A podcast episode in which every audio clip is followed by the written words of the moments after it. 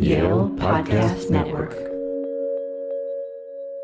Hello, and welcome to another episode of the Yale Journal of Biology and Medicine podcast. YJBM is a PubMed indexed quarterly journal edited by Yale medical graduate and professional students and peer reviewed by experts in the fields of biology and medicine. Each issue of the journal is devoted to a focused topic, and through the YJBM podcast, we will take you through the past, present, and future of the issue's subject matter. This episode is part of our series devoted to our September 29 issue on organelles. I'm your co host, Kelsie Castle, a second year graduate student in epidemiology. And I'm also your co host. Uh, my name is Wesley Lewis, and I'm a first year in computational biology and bioinformatics. And I'm your third and final co host, Emma Carley. I'm a second year student in the Department of Cell Biology. And today we're joined by Dr. Megan King and Dr. Patrick Lusk. Uh, Dr. King and Dr. Lusk are associate professors in the cell biology department here at Yale. And full disclosure, they happen to be my wonderful PIs. So thank you both for being here today. You're welcome. We're happy to, happy to be here. okay. We'll be talking over each other through most of this. Sounds good. so, Dr. King and Dr. Lusk both study the nucleus, one of the many organelles featured in the organelles issue of this journal. So, briefly, um, the nucleus is a large double membrane organelle found in eukaryotic cells that houses the genome. But this organelle is not simply a storage space for DNA, it's actually a densely packed, highly dynamic cellular compartment involved in many key cellular processes. So, we're excited to learn a lot more about this awesome organelle from Dr. King and Dr. Lusk. Um, so, to start off, can you please introduce yourselves and tell us about how you became interested in studying the nucleus? Absolutely. So my inspiration for studying cell biology in general actually happened during my undergraduate education at this wonderful school called the University of Alberta in Alberta, Canada. Um, it and essentially, uh, you know, up until probably my third year, uh, science had been taught primarily as sort of a by rote kind of memorization type of uh, uh teaching, which was not that inspiring, but actually it was actually a cell biology class in uh, I think my junior year. Uh, where I was finally introduced to what science was all about, and of course, that's sort of the the the, the capacity to make new discoveries, right, and to um, uncover something that nobody else has understood or seen before. And so, this is something that I hadn't really uh, been taught, but finally understood the power of that, and I got involved with research at that time, and and sort of um, got involved with research looking into the transport portals that control all molecular communication between the nucleus, uh, right, the most important organelle in the cell, and and the cytoplasm, which which encompasses the rest of the organelles of the cell. So, um, and these portals at the time were very poorly understood, but they sort of are the def- one of the defining features features of the nucleus because the nucleus is such a large organelle, and you have to have tremendous amount of of molecular traffic to to allow um, gene expression and and so we became very interested in understanding essentially how these portals work, and that's sort of continued actually um, over the last I have to say two decades though into my work as an independent investigator in my own laboratory. So I actually came to cell biology much later. I really was much more fascinated by chemistry when I was a high school student, but I also found chemistry a little bit dry. And so when I discovered that there was something called biochemistry, that was really interesting to me. I, the idea that I could study chemistry that was carried out by biological molecules was really intriguing. And so that's what I set out to study as an undergraduate. And I, I really loved the field of biochemistry, particularly, pro, particularly protein chemistry. And that's even what I went to, to work on for my PhD work. I, my PhD is actually in biochemistry and biophysics. And I would say that biophysics training is one of my motivations now for my current work because one of the things that we're very interested in are cellular forces. And that interest in, in forces really came from thinking about biophysical questions uh, as a graduate student. In terms of focusing on the nucleus, that really came from rediscovering a love of mine from probably when I was nine or 10 years old, and that was looking through a microscope. Uh, I and like many young budding scientists was fascinated by taking pond scum and putting it on a microscope and getting out a book and identifying all of the different critters that were flying around. And it was during my PhD that I finally uh, was able to take advantage of GFP, green fluorescent protein. This is the protein tag that we put on molecules we're interested in so that we can watch them dynamically in live cells. And that technology was actually only really put into the laboratory setting for asking fundamental questions when I was an undergraduate. And so as a graduate student, it was continuing to become more popular. And I would say my first. Uh, foray into looking through a microscope at a GFP uh, tagged protein in a microscope was really kind of revolutionary for me and really made me appreciate the kind of open approach that cell biology takes, and that is that if you're looking at something for the very first time, because you're the first person to make a GFP fusion protein of this really exciting protein, you're going to be able, as as Dr. Lusk mentioned, to see something that no one else has ever seen before, and you have no idea what that's going to be. So, kind of a prepared mind and setting up an interesting system or assay can reveal anything, and I think that's what really won me over to cell biology as compared to kind of very structured biochemistry and enzymology that I had done uh, up until that point. It turned out that one of the molecules I decided to study, uh, surprisingly, actually associated with these nuclear pore complexes, the portals of transport that Dr. Already introduced. And uh, for me, it was actually watching the nucleus during mitosis or cell division. So the nucleus is in uh, human cells completely breaks down as the cells are segregating their chromosomes, and then it has to be reestablished in the following cell cycle. And the dynamics of that process, as I watched it, taking movies of cells um, using a microscope, was just incredibly fascinating. And that's what really sparked my interest in the nucleus as an organelle was the fact that it went through this incredible cycle every time cells divide. Awesome. So, um, as I previously mentioned, the nucleus is a very complicated compartment. So, can you talk to us specifically about what your uh, research in your lab is focused on in this very complex organelle? So, we actually we try to not enter too far into the nucleus. We're very interested in actually the bounding membranes, and again, these um, portals that, the nuclear pore complexes that control all the molecular traffic. And we've been particularly interested in, in emerging concepts over the last, um, I'd say, five years or so. And the idea that the nucleus um, isn't sort of this uh, static organelle. Megan mentioned this idea um, during mitosis where it completely breaks down and is rebuilt.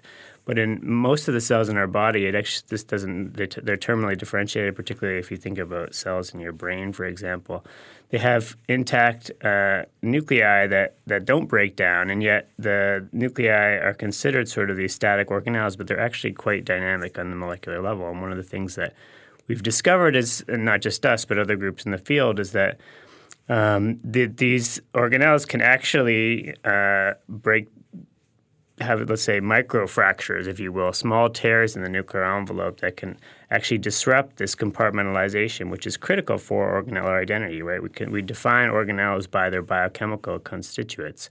And so the segregation of, for example, transcription, where you make a messenger RNA in the nucleus, from translation, from where you make proteins in the cytosol, is established by the integrity of this critical barrier, which which is the barrier itself is built from the membranes, but also by the functioning of these nuclear pores. And so, what we've been very interested in understanding is essentially because this barrier can break down, in particular with uh, in d- different disease states. I'm trying to understand if there are cellular mechanisms that um, cells employ to essentially protect the cell, protect the nucleus um, from this loss of compartmentalization. And we've discovered um, pathways that actually are able to recognize when a, when a, the nucleus, um, the nuclear membranes are breached or when the nuclear pores aren't working properly, and start to mitigate that damage. And we think this is important for mitigating um, um, disease, actually, in, in, the context of human disease. Could you talk a little bit about um, how disruption of this nuclear envelope could lead to disease? Like, what sorts of diseases are related to to these disruptions? Yeah, so I think that there's two categories. One is uh, neurodegenerative diseases where Um, it's now very clear that in, in uh, diseases like uh, amyotrophic lateral sclerosis or ALS, there's actually a disruption in the integrity of nuclear pores themselves. Um, and you know why that ultimately causes disease isn't well understood. But we're trying to understand essentially does the does this disruption trigger these surveillance pathways that, that we've discovered in, in more fundamental um, genetic models, like for example budding yeast, which has been a fantastic model for exploring sort of the fundamental biology behind the nuclear envelope membrane system. The other thing is is cancer. So one thing that's clear is that when you do lose the disruption or when you disrupt the integrity of the nuclear membranes, this leads to DNA damage, and it's not actually clear um, necessarily, again, what the cause of that damage is. There's lots of debate in the field as to, to what actually causes the damage, but nonetheless, as we all know, ge- genomic integrity or DNA damage is an input um, to cancer. And so we're very interested in understanding, again, how these surveillance mechanisms may help actually mitigate that damage, may actually um, make it much worse, much worse than it, than it needs to be, and hopefully – slow down uh, cancer progression. So when I first started my group at Yale, I was really motivated by a very fundamental question, and, and that is that the nuclear envelope is actually part of the endoplasmic reticulum. So we're talking about it as a separate organelle because it does have this distinct identity. But the outer nuclear membrane is contiguous with the ER membranes, and the lumen between the two membranes of the nuclear envelope is contiguous with the ER lumen.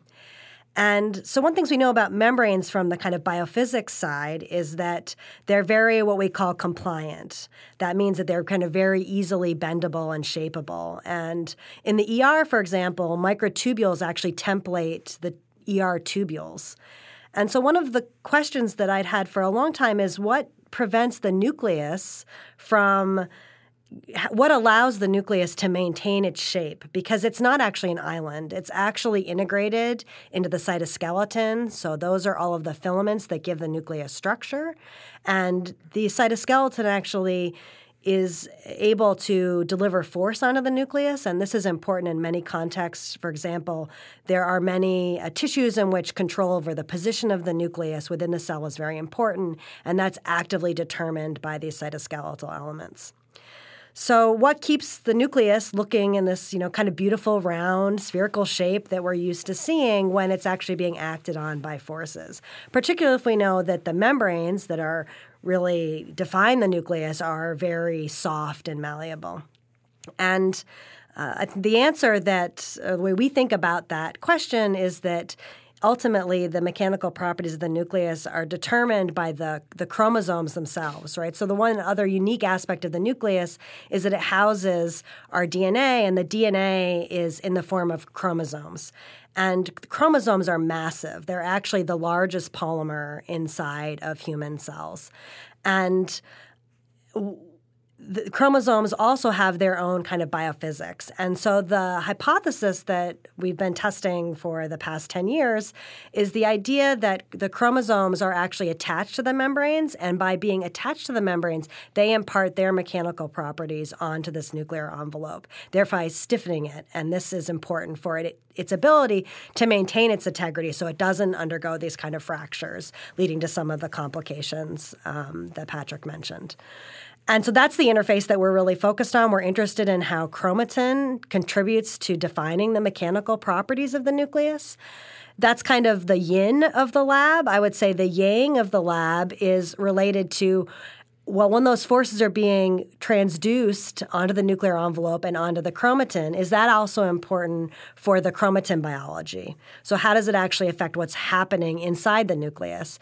And so, one context of that is mechanotransduction, uh, testing the idea that forces are directly transduced across the nuclear envelope onto the chromatin to regulate genes in a way that's important, particularly at the level of tissues and organisms. And the other aspect is related to how the kind of dynamics that can be driven by the cytoskeleton are imparted onto chromatin, which is important for gene regulation and also for mechanisms involved in DNA repair. So I appreciate you talking about some of the major interests uh, that have come out of your lab. Uh, could you potentially follow up with some of the updates that you're most excited about in your research? So classically, we think of organelles as being membrane-bound compartments. That's the kind of original identification of them. But one of the really new concepts in cell biology is that there's a lot of self-organization of really functional organelles that are not determined by being individual membrane bound compartments. In fact, the nucleus is really the origin of this kind of organization. So it's been appreciated for 100 years that there are different subcompartments of the nucleus. A good example is the nucleolus, where all ribosomes are being uh, generated and assembled.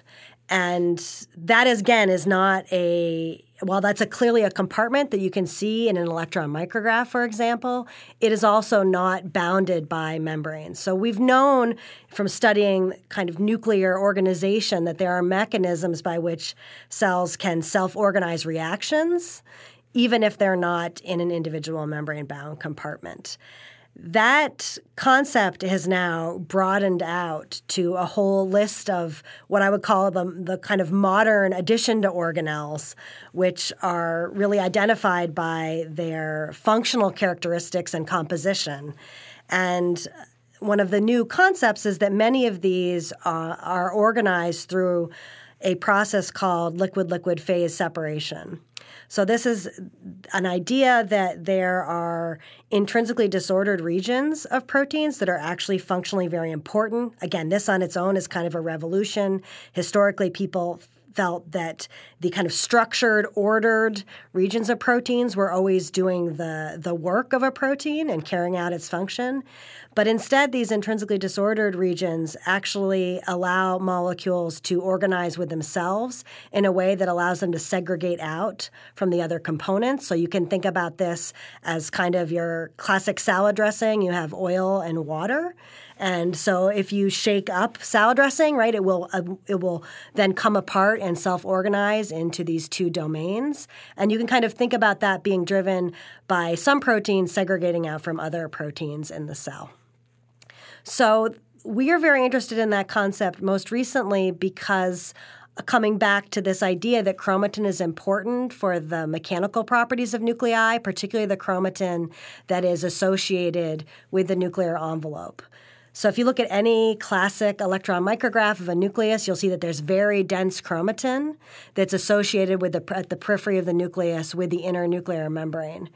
And uh, it turns out from a number of recent studies that heterochromatin, this dense chromatin, has pro- has these liquid-liquid phase separation properties.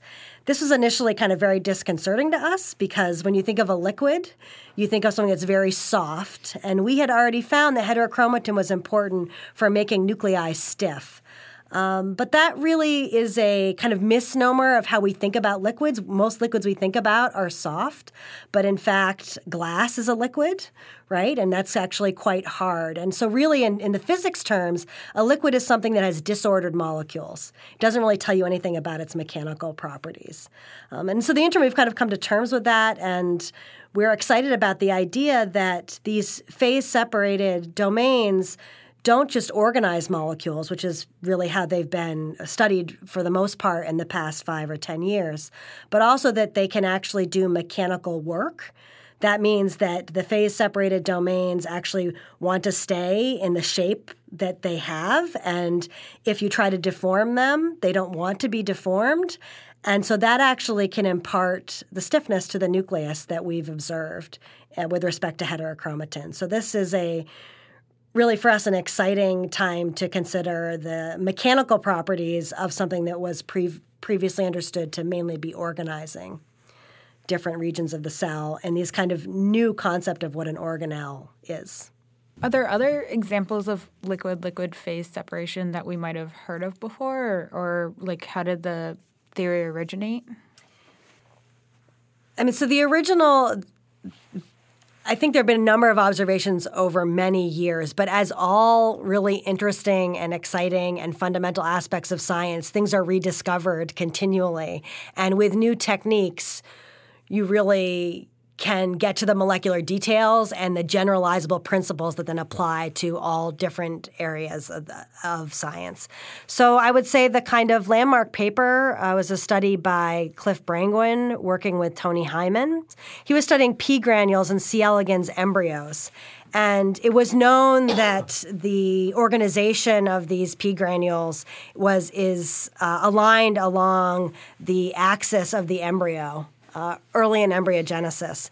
And what he did was he basically applied a fundamental cell biological approach, which is, as I just said, to GFP tag something so that you can look at that molecule in a cell and then to take a movie. And what he discovered was that actually the molecules that make up these P granules are very dynamic. And what allows them to accumulate in one axis of the cell and be depleted from the other was actually that the molecules were being stabilized and that these domains that are the P granules were growing in one region of the embryo and dissolving in the other. And the dynamics of those molecules really revealed for the first time these ideas of phase separation. So there's a couple of principles that underlies this, and one of them is that you have this condensation of molecules, and the p granules, and, and the, kind of the first example that's been well characterized of this, and also that the molecules themselves are actually dynamic. So molecules are moving into the granule and out of the granule, and because he was studying the growth and the disappearance of the granules in different parts of the embryo it allowed him to really quantitatively describe that behavior.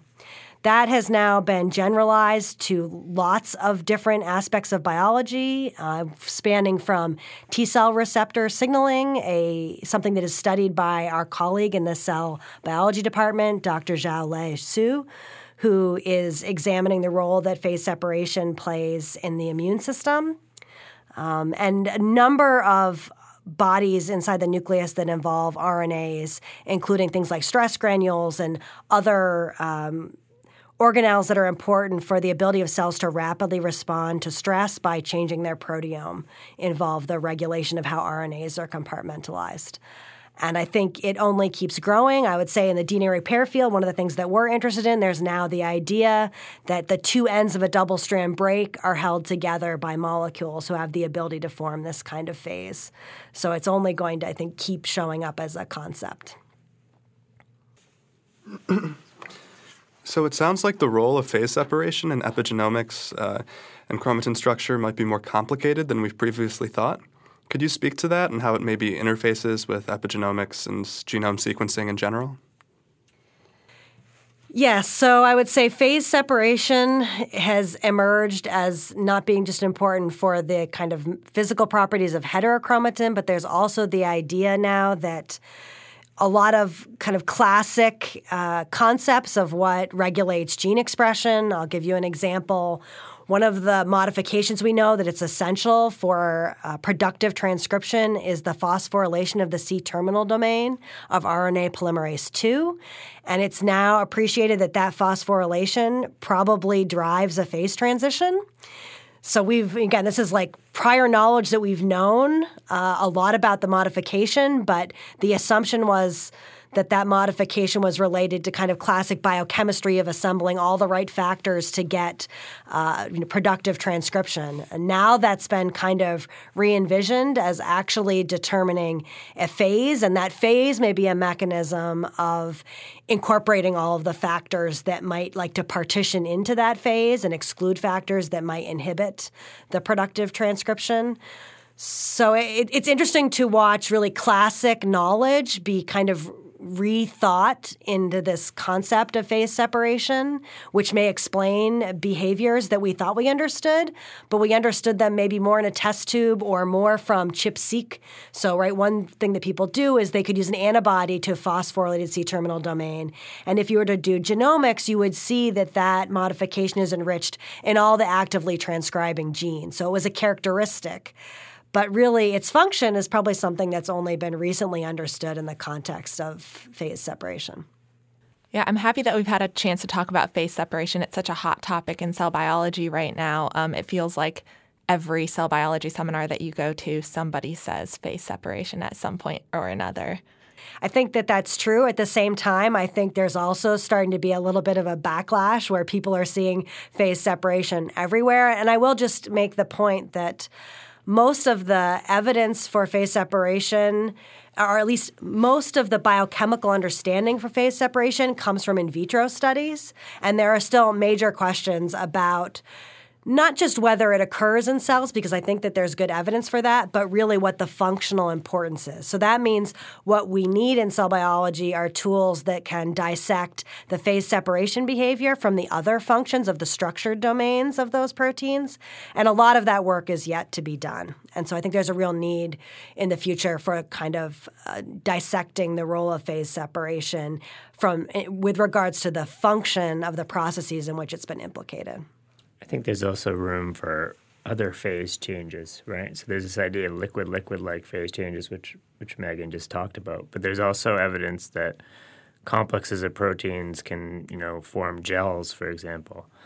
Um, and actually, one could argue that some of the initial data supporting the concept that proteins, particularly intrinsically disordered proteins, which many of these phase separated domains are, consti- uh, their constituents are in fact these intrinsically disordered proteins that, have, that can form multivalent interactions, which allows them to to phase separate, um, was discovered earlier than that, and actually in the context of the nuclear pore.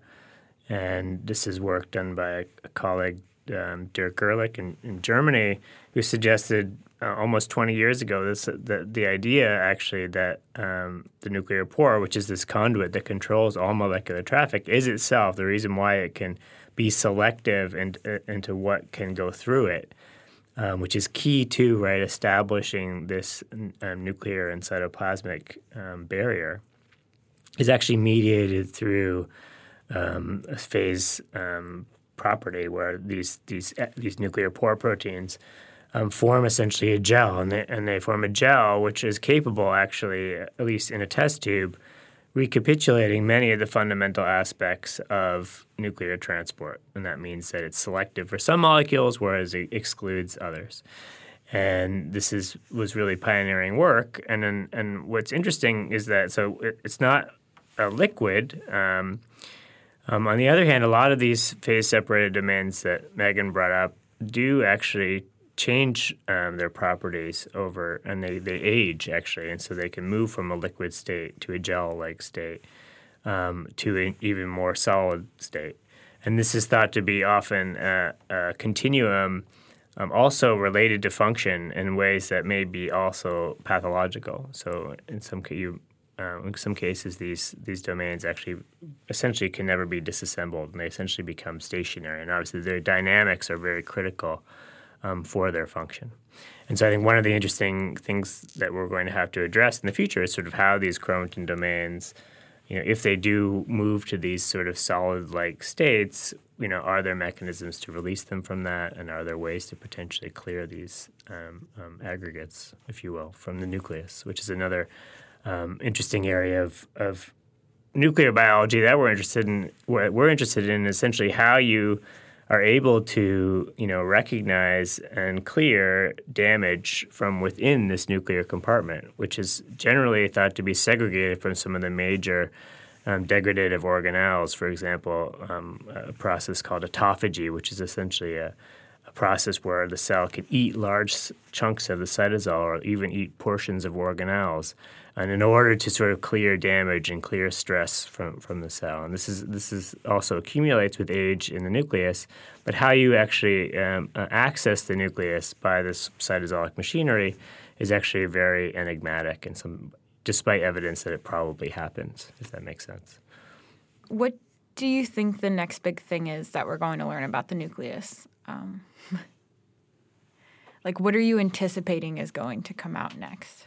I think one of the major areas that was really unanticipated and has come from numerous f- fronts over the past probably only five years is the recognition that uh, segregating the what we can think of as the host genome, the genome of the cell inside the nucleus, is really a critical aspect of ensuring that the innate immune system is able to function properly. So the innate immune system has surveillance mechanisms in the cytoplasm which are looking for RNA and DNA because that is a sign that the cell is infected with a bacteria or with a virus and that leads to innate immune signaling which can lead to inflammation, can bring in the adaptive immune system, et cetera those mechanisms, when you think about it, really rely on the fact that the DNA is housed in the nucleus so that it's not surveilled by those receptors that are out there looking for nucleic acids. And so, if we come back to some of the concepts that we've already talked about, for example, that you can have these ruptures of the nucleus that expose the DNA to the cytoplasm, if you have defects in these nuclear pore complexes so that you're not able to maintain the barrier of the nucleus properly, these can lead to the exposure of the genomic DNA to this machinery. And this is uh, something that I think we didn't really quite anticipate how important nuclear compartmentalization is to prevent uh, inflammation. So this you can think of this in the context of autoimmunity, for example. You're going to get an autoimmune and inflammatory reaction if these systems fail. Um, the other context of this that was probably not also not anticipated anticipated comes from cancer biology. So it may well be that these kind of classic changes in nuclear architecture that are known to manifest, particularly in metastatic cancer cells. So all cancer is diagnosed and staged by looking at nuclear size, nuclear appearance, and the kind of appearance of chromatin and uh, nuclear bodies like the nucleolus. And we really don't understand why that's such a good diagnostic, which is kind of very frustrating for people who have been studying nuclear architecture for their entire career. So I think that's a major, big unanswered question. Um, but to come back to the kind of new horizons of that, one idea is that whatever is a driver of those structural abnormalities, these kind of nuclear ruptures can lead to the engagement of the innate immune system. And that which we normally think about in the context of infection, could be really useful as a way that multicellular organisms are able to identify these cells that have manifested with this kind of damage and to remove them. So just like a, cell, a, a organism wants to remove infected cells, it also probably wants to remove cells that have undergone this kind of catastrophic damage, leading to losses of genome integrity, and that it might surveil that by looking for these defects in the nuclear barrier. At the same time, it's also likely that a lot of our cancer therapies, when we irradiate cells, that can lead uh, to failures of mitosis where we don't reestablish the nuclear barrier when cells exit the mitotic mitosis when they would have segregated their chromosomes. And this probably also leads to surveillance by these, sh- these same machineries. And so there's a new recognition that molecules involved in innate immune sensing. These are molecules like cGAS and STING, which the immunologists have been studying for a long time, are likely very important for cells, for organisms to cull bad cells, but also for therapies to work to allow you know, to allow a patient to respond to radiation by actually, you know, killing tumor cells, that those processes are actually dependent on uh, this uh, assessing the in- integrity of the nuclear barrier um, is probably something that was happening all along when we've developed therapies, but we didn't know that that was the mechanism. And so, understanding that mechanism better so that we can actually leverage it more effectively in cancer therapy, and particularly immunotherapy, which is a really rapidly expanding aspect of cancer therapies, is something that really may come back to this fundamental cell biology of the nucleus, which is exciting. Um, so it seems like soft matter physics and just this phase separation question is becoming uh, or is showing to be inalienable to cell biology.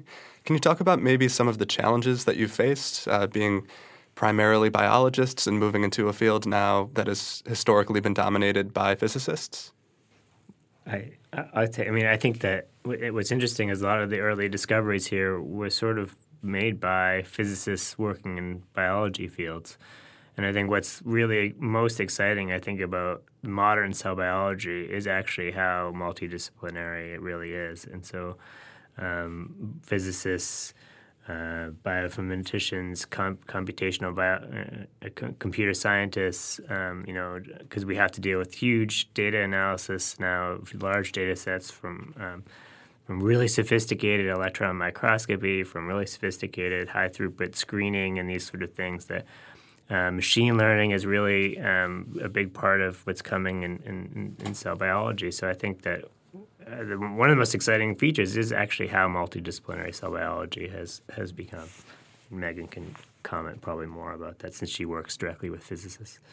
Yeah, I mean, for me, as I said, I started as a biophysicist really by training. So it's to me, it's a fantastic development of, of cell bio, that cell biology really needs people who are used to thinking about those aspects of problems. So physicists, you're absolutely right. Soft matter physicists are actually that it's a group of soft matter physicists from which this original concept of phase separation in cell biology arose from. So that uh, you're exactly right that that is a really important lens through which to see these aspects of cell biology.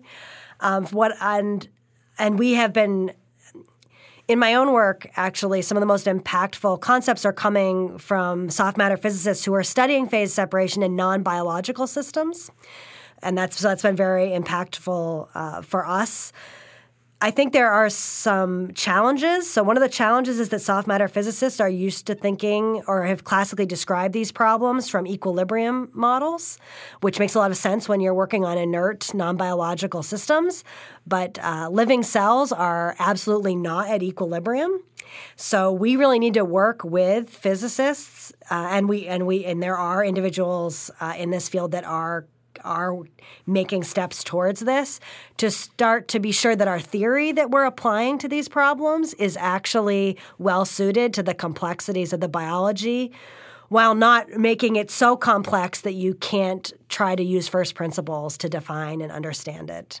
Um, so, in my own work, I work have worked for eight years uh, with a physicist colleague who's here at Yale, Dr. Simon Mochrie, and that has been critical to all of the work that we've done on nuclear mechanics and work that we're doing on chromatin organization. And uh, and so I think that this is going to be absolutely essential. And what I've seen, at least, is that it can be extremely successful if you just have people who are really driven and interested to work with others across disciplines. And also, you need a few people who can bridge the languages of these different fields. But it's been the absolutely most rewarding part of, for me, doing science at Yale has been through these interactions uh, with physicists and also more recently with uh, engineers. So we also work with Dr. Corey O'Hern, with whom we do increasingly uh, simulations, which is an also a really another uh, impactful approach in cell biology.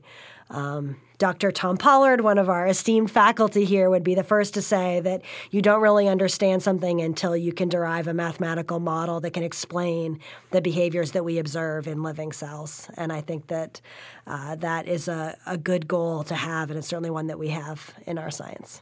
So, our last question is uh, to each of you What's your favorite fun fact about the nucleus? we just talked about this on the way in. I mean, I think the classic fact, right, which I think is a fun fact, is that you have essentially two meters of, of DNA in each cell, right, that is somehow compacted into a tiny volume. Which, you know, a nucleus is sort of six microns in diameter. Um, I think other fun facts would be that I think we talked a bit about nuclear shape. I mean, I think there is this conceptualization in every textbook that you guys have that a nucleus is this sort of round ball.